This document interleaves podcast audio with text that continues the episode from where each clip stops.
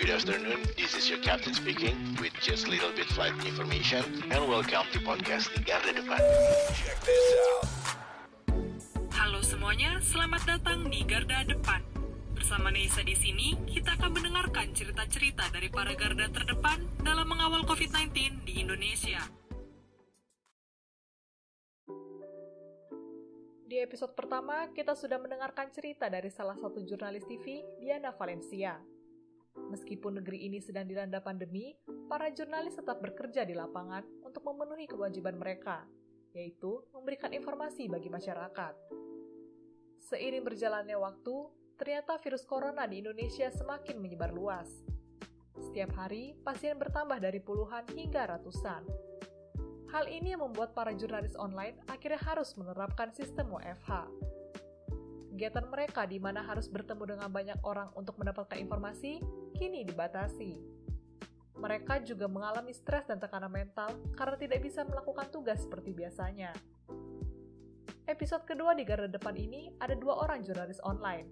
Yang pertama, Dimas Dinanjar, pemimpin redaksi dari jawapos.com, dan Reza Hadian, jurnalis dari bisnisindonesia.com. Mungkin kita bisa mulai dengan Kak Dimas dulu ya. Halo Kak, apa kabar? Halo, baik baik baik. Kabar baik ya, Alhamdulillah sehat. Alhamdulillah Iya. sehat. Oke, sebelum masuk ke cerita pengalaman WFH-nya Kak Dimas, kita mau flashback dulu nih. Jadi sebelum bener-bener WFH, Kak Dimas kan masih sempat pergi kerja ke kantor. Aku sempat lihat di postingan di Instagram kakak. Di situ kakak curhat tentang gimana sulitnya bekerja di tengah pandemi.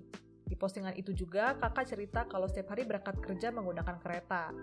Seperti yang kita tahu nih, walaupun sudah ada kebijakan WFH dan anjuran untuk melakukan physical distancing, tapi masih banyak juga masyarakat yang menggunakan kereta sebagai alat transportasi. Kondisi di dalam kereta juga masih penuh sesak. Dengan situasi seperti itu, katanya Kak Dimas sampai nggak berani pegangan. Terus mau nggak mau juga harus nerapin jurus keseimbangan tubuh biar nggak jatuh atau oleng. Nah, boleh diceritain lebih lengkap nggak Kak gimana pengalaman itu? Itu betul banget. Jadi untuk informasi aja, jadi tepat kalau kantorku kan kantor Jawa Pos ini di Kebayoran Lama. Dia dekat berada di tengah-tengah antara stasiun Palmerah dan Kebayoran.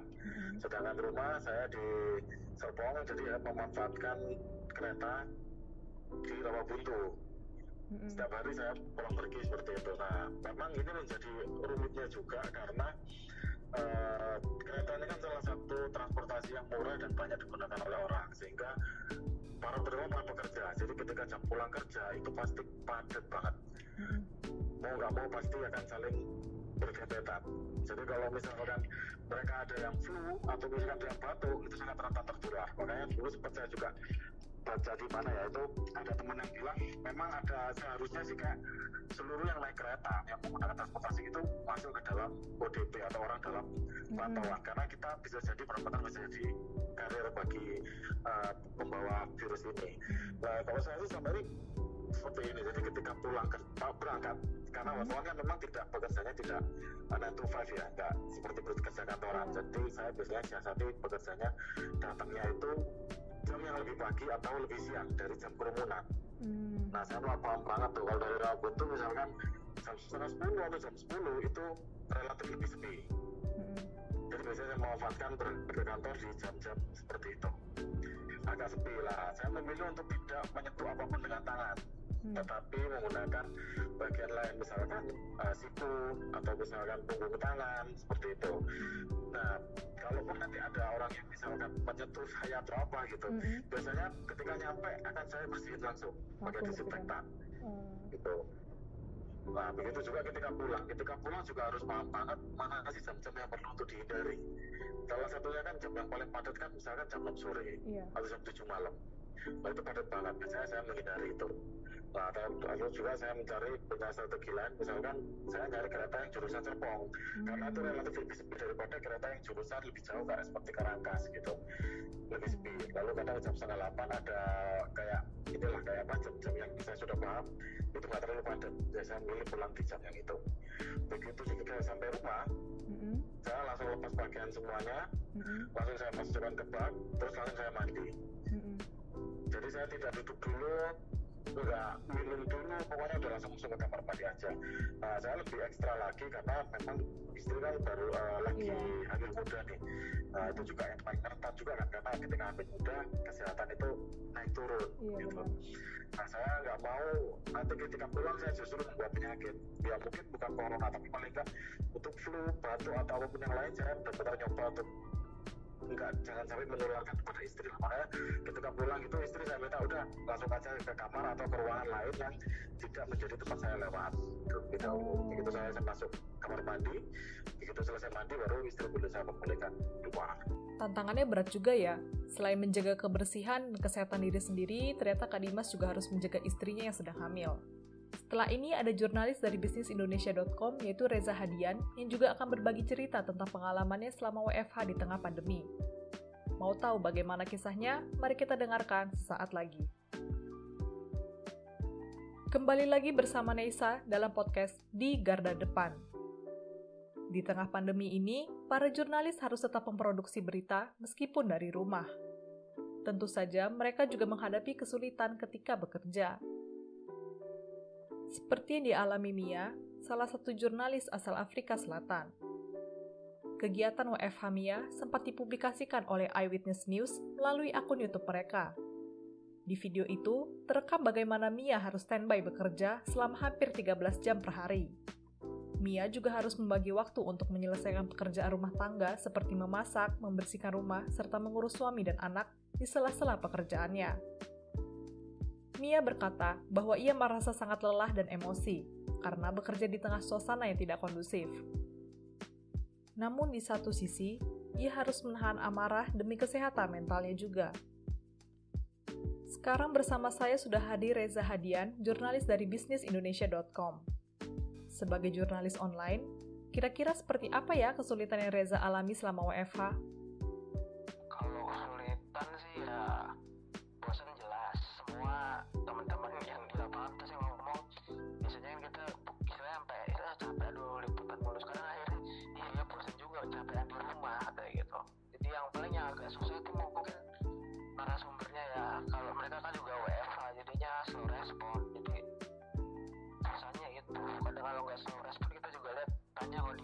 Gimana gitu takutnya waktu itu pernah ada salah satu narsum kita udah hubungin ngobrol ngobrol ngobrol ngobrol terus akhirnya di ujung saya di wisma atlet mas Ternyata Ya. dirau, dirau. Nggak- nggak enak juga. Iya, iya benar Nggak benar. enak juga kan kalau udah kayak gitu kan tapi ya udahlah gitu makanya setelah ada itu nanya apa sebelum itu gimana kabar pak gini gini pak bu kalau memang dia lagi mau diwawancara atau gimana ya terus aja. Tapi pasti dia seenggaknya dia lagi nggak sakit lah intinya gitu. Oke. atau enggak juga gini yang agak lucu juga kita kan ya nggak harus tema covid terus ya mungkin yang lain kayak ekspor itu garap soal ekspor aduh mau ditanya apa dijawabnya aduh mas mas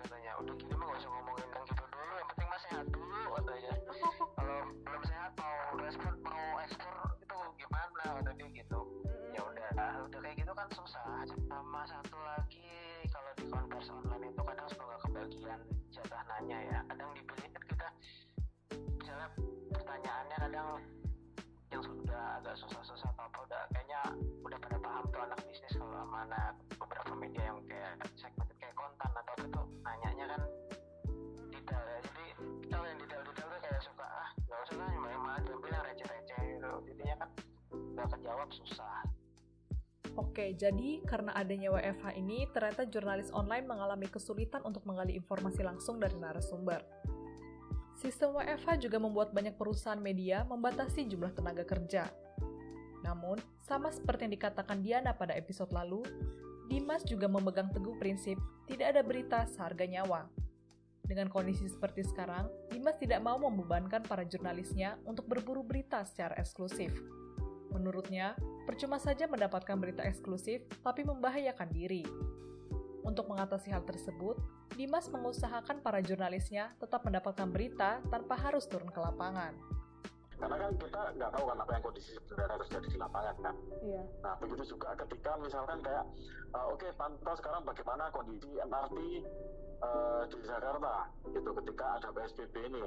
Nah, sedangkan di MRT itu kita tahu sendiri, berkumpulnya banyak orang dan risiko lebih tinggi mm-hmm. maka ya udah cukup kita coba telepon aja ke humas dari KRL misalkan mm-hmm. atau kalau misalkan teman-teman yang masih menggunakan uh, eh, MRT bisa nitip nanti nitip fotonya kah nitip untuk pantauannya kah atau telepon teman-teman yang lain yang biasa menggunakan kereta mm-hmm. jadi uh, kita akan mencoba cara sekreatif apa pun bagaimana caranya supaya kita bisa mendapatkan berita yang menarik tanpa harus turun ke lapangan dan bertemu dengan banyak orang. Upaya Dimas ini menunjukkan bahwa menjadi jurnalis berarti bekerja di industri kreatif. Mereka harus pintar-pintar mencari akal dan cara kreatif apa pun untuk bisa liputan sekaligus menerapkan kebijakan WFH. Sama seperti ketika bekerja di lapangan, ternyata jurnalis online juga mengalami kejadian unik ketika WFH. Contohnya Reza, Katanya, ia sampai pernah mendapatkan bingkisan dari Kementerian Perdagangan di tengah pandemi ini. Jadi,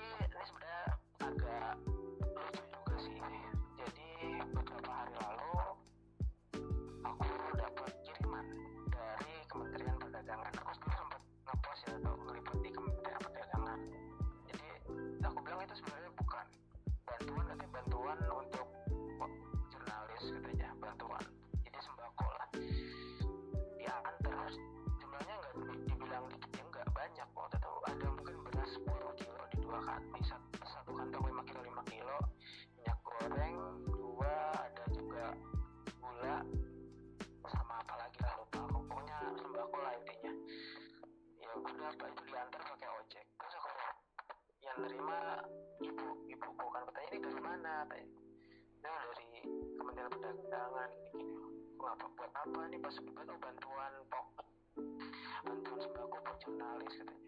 Terus buat apa coba gitu. Dikasih gitu aku tanya sama si ojolnya. Masih dapat nggak? katanya. Enggak masih itu cuma ngantar aja. Gimana kan? Ya sebenarnya lebih butuh mereka dong. Ya mungkin iya, orang-orang lain kita kayak yang bekerja informal kita kan tanggung jawab kantor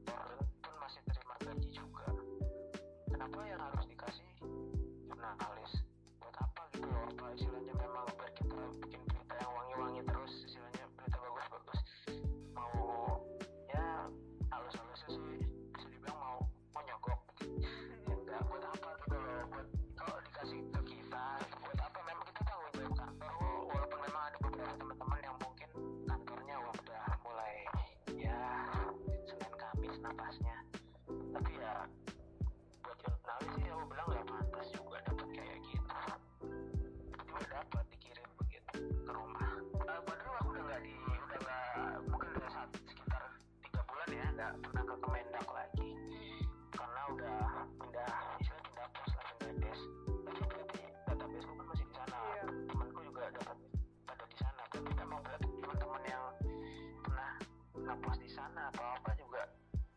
dapat. Semua dapat dong kalau berdua dan uangnya kan banyak. Anggap aja satu paket itu. Kita ambil seratus ribu. Kalau misalnya dua paket dua ratus ribu. Kali berapa orang banyak dong. Kan banyak yang lebih membutuhkan sebenarnya. Wah, baru tahu kalau ternyata ada juga cerita seperti ini. Aku setuju sih sama pendapat kakak di mana sebenarnya masih banyak pihak yang memerlukan bantuan di tengah pandemi seperti ini.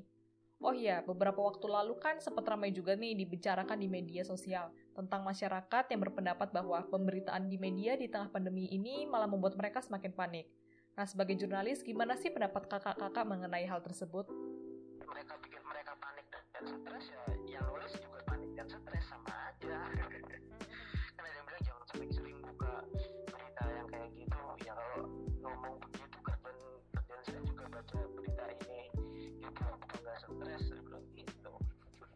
Apalagi lebih tahu lebih tahu tahu duluan lagi fakta yang sebenarnya gimana gitu kan ya. Iya. Mau gimana? Makanya ya memang katanya gitu tinggal ya jaga diri aja sama mungkin kalau kita juga di Indonesia jadi ngambil yang berita positifnya mungkin kayak eh misalnya si artis ini sembuh gitu dia tipsnya apa sih kayak kita yang boleh gitunya gitu tips yang mungkin tips kesehatan atau apa kadang diselingin juga kayak di rumah itu biar nggak bosan ngapain sih ya, diselingin berita-berita begitu aja tapi tetap kita bukannya ngaburin yang faktanya ya Kalau tanggapan dari Kak Dimas? Ya. Uh, saya berbicara tidak untuk mengkritisi hasil kerja teman-teman media lain ya. Hmm. Tapi di Sahabat sendiri kita punya prinsip untuk menyampaikan informasi itu harus valid. Kita melarang mengambil berita yang hanya berdasarkan ucapan orang atau misalkan tweet atau unggahan seseorang. Bahkan itu misalkan selebritis dan sebagainya. Meskipun akun itu terverifikasi kayak misalnya di Instagram ada centang biru. Di hmm. Twitter ada centang biru gitu kita melarang mentah-mentah untuk menaikkan kita dari sana jadi harus dikonfirmasi. Misalnya nih salah satu paling sering untuk menyampaikan pendapat melalui sosial media seperti Yusril. Yusril sama Hendra itu kalau ada apa-apa dia pasti melalui tweet. Mm-hmm. begitu juga Mahfud MD sering banget melalui tweet lah. Itu tetap kita harus konfirmasikan. Pak apakah ini benar? Kita khawatir kan kalau waktu dia statement ternyata itu akunnya dibaca.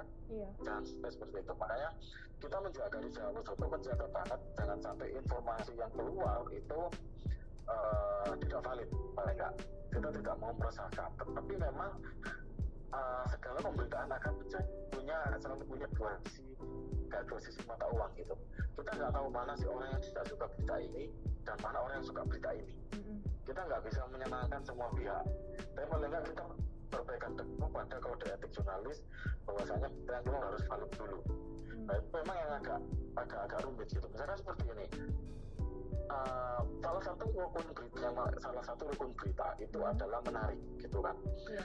nah menarik itu akan terlihat bagaimana ketika atau suatu informasi disampaikan kayak misalkan gini update ketika uh, pemerintah menyampaikan update tentang kondisi banyak pasien corona yang positif meninggal dan sembuh hmm. nah ketika yang jumlah positifnya lebih banyak daripada yang sembuh pasti dari sisi menariknya adalah jumlah itu makin tinggi jumlah makin tinggi yang akan lebih banyak porsi lebih banyak diekspos daripada yang sembuh tetapi bukan berarti yang sembuh kabar baiknya tidak di beritanya tetap di beritanya kayak hmm. gitu tapi kan tinggal bagaimana sudut pandangnya dulu kan apakah kita menyajikan sembuhnya dulu ataukah hmm. orang positifnya dulu atau meninggalnya dulu itu masing-masing media punya kebijakan sendiri-sendiri. Mm-hmm. Nah itu yang memang nggak bisa nggak bisa saya komentarin karena ya saya kan tidak bekerja di sana saya tidak tahu bagaimana media A kebijakannya seperti apa media B kebijakannya seperti apa ya. nah, seperti itu adanya WFH ini kan membawa perubahan pada sistem kerja para jurnalis ya. Seperti yang tadi sudah disinggung di awal. Uh, kakak-kakak pasti kan mengalami yang namanya stres dan tekanan. Kalau Kak Reza sendiri gimana sih cara menyiasati agar terhindar dari stres itu?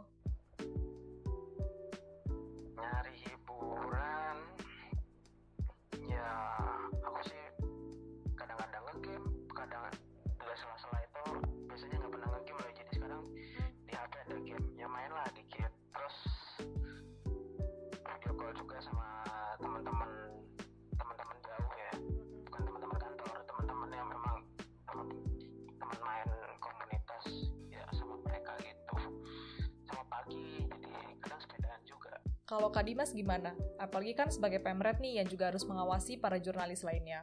Ini memang agak sulitnya ya, karena memang bagaimanapun kan ada pandemi atau tidak, uh, struktur manajemen pasti sudah memiliki uh, masing-masing dan targetnya masing-masing kan. Nah, sedangkan di media ini ya tetap target-target itu tetap harus berjalan. Ya mau nggak mau tetap itu tadi kita harus pintar-pintar untuk mencari kayak ini mencari informasi apa sih yang sekiranya ini menjadi angle menarik dari sebuah pemberitaan. Hmm. Nah itu juga bikin pusing. Kenapa bikin pusing? Karena akhirnya saya bukan hanya bekerja di rumah misalkan di rumah karena sekarang kan sudah uh, work from home nih di Jawa jadi sudah nggak ada lagi yang berada di kantor atau di lapangan. Hmm. Nah jadi ketika PSBB ini yang mau nggak mau ya harus benar-benar manage waktu dan hmm. stres juga hmm Karena kalau nggak gitu akan pusing loh. Kalau saya biasanya ya ya biasalah sambil main game mm-hmm. atau misalkan ngerakit ngerakit uh, gundam mm-hmm. ataupun misalkan keluar sama istri keluar di komplek ini jalan kaki aja sekitar komplek uh, untungnya sih komplek cukup ketat juga jadi rutin juga ada tempat disinfektan jadi masih lebih lama nyaman lah kalau misalkan kita hanya keluar untuk berjemur itu masih masih bisa, bisa ya gitu. Hmm. Hmm, tadi ya paling enggak emang manage stres terus habis itu ngasih ngasih semua teman-teman itu yang suka sulit karena kan kadang ketika kita suka capek itu lalu teman juga ada yang WhatsApp juga itu Hmm. ntar gimana kita ngiburnya apakah kita saling video call gitu guyon-guyon Hmm. atau kan juga ketika, ketika teman juga ada juga teman yang dia panik berlebihan Mm-mm. sehingga sakit itu juga ada seperti itu Iya. jadi ya namanya juga orang stres maksudnya kita nggak tahu Iya, kan kalau misalnya ada ada teman yang di kampungnya dia itu ternyata ada yang sempat masuk dalam PDP jadi dia sempat Oh, apa namanya menunjukkan gejala untuk kena corona Corona. masih PDP ah, negatif tapi paling nggak hal seperti itu kan bagi sebagian orang kan yang tidak mampu memanage stresnya kan dia pasti akan tekanan kan nanti aku benar. tertular jangan-jangan aku tertular dan itu akhirnya berdampak pada psikologis juga tentang ternyata pekerjaannya jadi jadi bagus misalkan jadinya nggak bisa konsentrasi editan beritanya typo banyak typonya Hmm. atau misalkan habis itu jadi tidak bisa online maksudnya online itu arti dia jam kerjanya kan kita kan harus nih berarti let's say nggak bisa bekerja dengan baik kayak seperti itu. Juga akhirnya ya mau nggak mau sebagai pimpinan juga harus ikut apa namanya kayak eh, menyemangati menjadi tempat curhat kenapa seperti itu? Gitu. Kalau dengar jawaban dari Kak Reza dan Kak Dimas ini hampir mirip ya. Ternyata buat mengurangi stres itu bisa diakali dengan ol- berolahraga ringan, main game online, dan juga komunikasi dengan teman melalui aplikasi chat online. Kita sudah mendengarkan cerita dari Reza Hadian dan Dimas Ginanjar. Di episode sebelumnya, Yana Valencia juga telah menceritakan pengalamannya. Dari cerita mereka, dapat kita simpulkan bahwa bagi seorang jurnalis bekerja di lapangan maupun di rumah ketika pandemi berlangsung, tantangannya sama-sama berat. Tentu saja ada rasa cemas dan khawatir. Namun, semua itu mereka lawan untuk memberikan informasi penting bagi kita.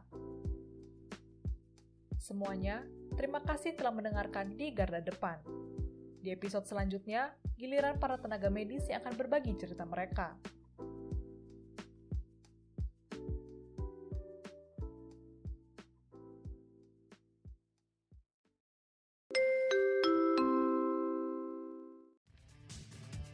Anda baru saja mendengarkan podcast di Garda Depan. Terima kasih atas perhatiannya dan sampai bertemu di episode selanjutnya.